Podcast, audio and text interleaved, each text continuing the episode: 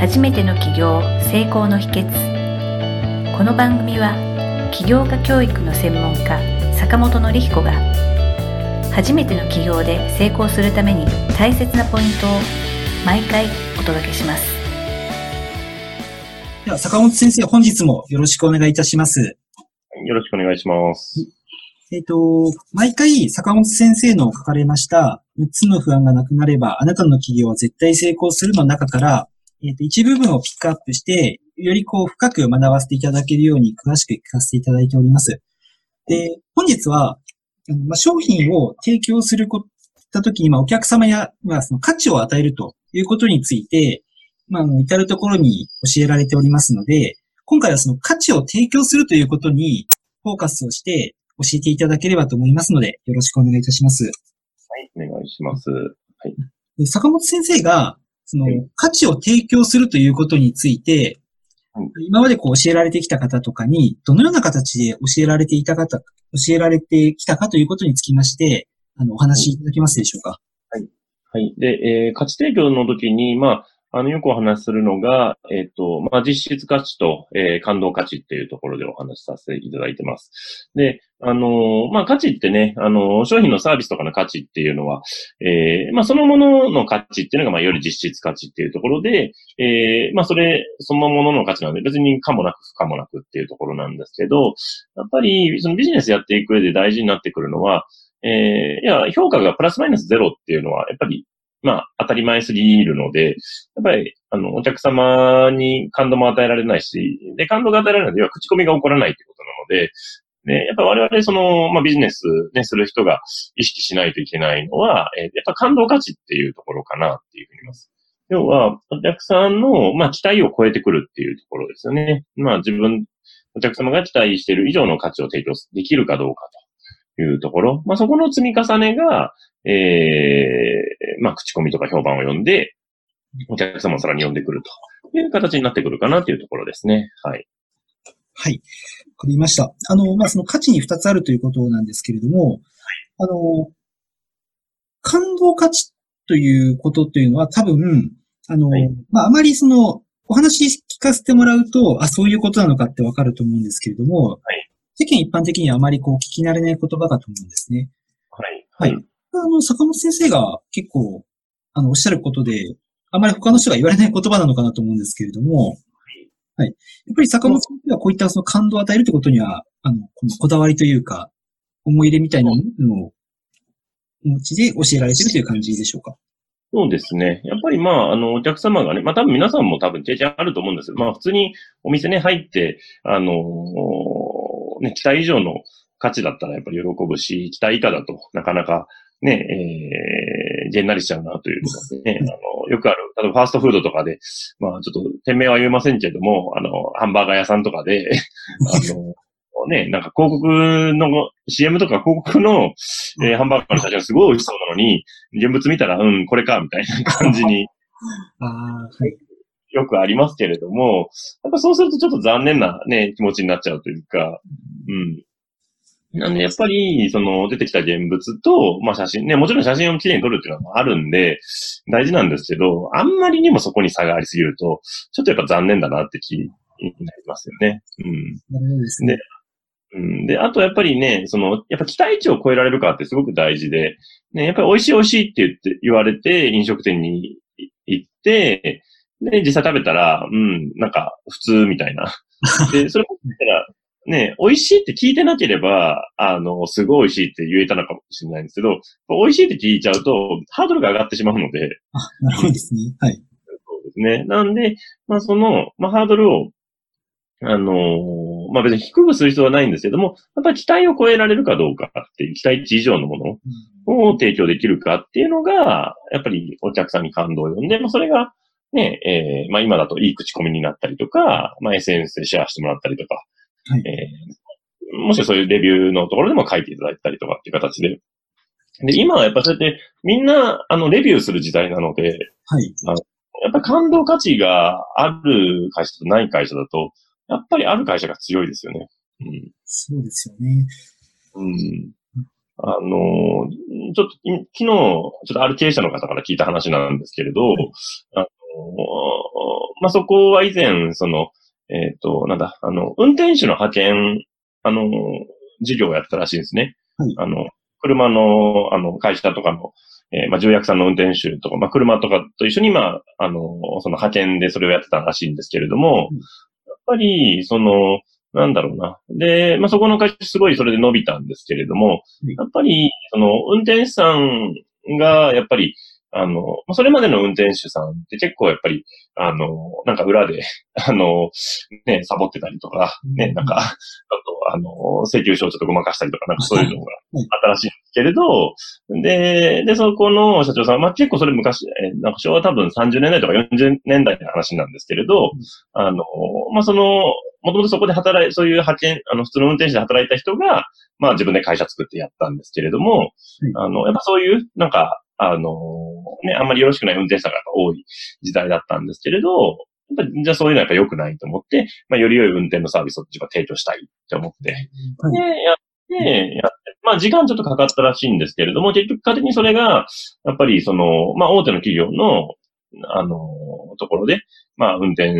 手の派遣として入れて、で、えーで、サービスはいいわ、まあコストは下がるわっていうことで、で、その、なんだろうな、その、大企業のその経営者の会の中でそれが話題になって、で、そこから口コミが広がって、ぐわっと売り上げが伸びたっていううん話があったんですね。うん。なんで、やっぱりその感動価値っていうか、あの、ね単に安かろうだけでもダメだし、ね、サービスがいいだけでも、もしかしたら足りないかもしれないですけれども、まあ、そうやってそういう複合的に組み合わさって、あ、本当にここのサービスっていいなって、これ使わないと絶対損だなって、お客さんが思ってくれたら、まあお客さんがお客さんを呼んでくれるという状況になるっていう形ですよね。うん。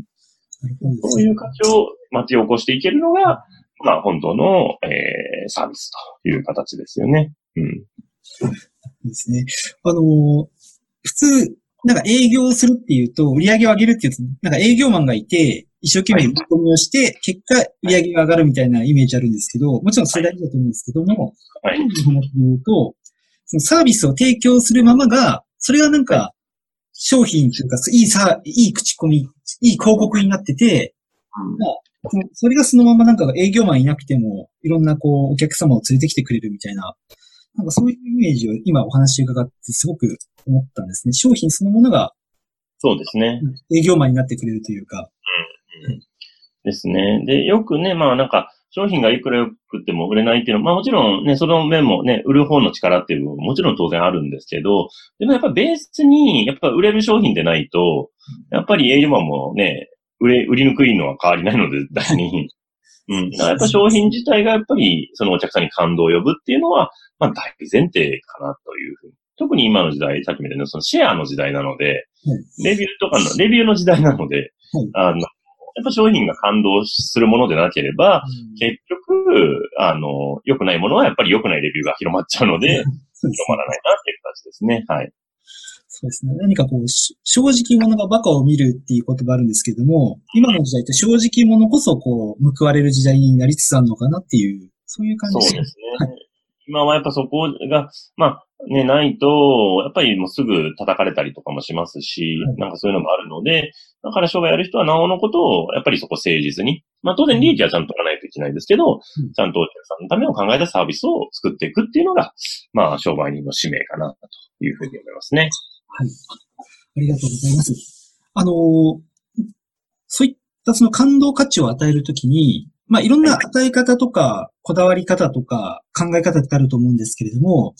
ま、例えば坂本先生が指導されるときに、よくこうアドバイスをされる、その感動価値の与え方とか作り方とか、そういったものってもし何かあればご紹介いただけますでしょうか？そうですね。感動価値は、どうでしょうね。まあ、期待を超えるっていうところなんですけど、まず一個あるのは、まあ、0円でできるサービスは全部やりましょうっていうのが一つですね。うん。あのーで、みんな、そのサービスとかを結構サボっちゃ、ササボるっていうか、あのーなんだろうな。うん、その0円でつけていいやつですね。もちろんコストかかっちゃうと結構ね、原価が増えちゃうのでちょっとあれなんですけど、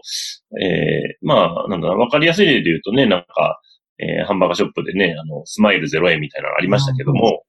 うん、そういう、ただじゃないですか、それって、原価。そうですね。はい。原価がかからないものはすべて、えつけてあげるっていう形ですよね。うん。なんか、例えば、まあ、僕らだとよくやるのはね、なんか、あの、フォローのメールを送ったりとか、あとレポートを上げたりとか、はい、えーまあ、こういう音声もね、もうそもそもから原価、まあ、あの、まあ、いろいろコストはかかってますけども、いわゆる製造原価みたいなのは、えー、安いので、あの、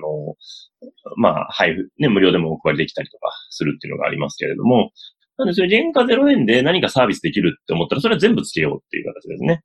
うん。で、それがまあ感動価値にもつながりますし、あとは、そうですね、まあ、期待値超えるっていう意味で、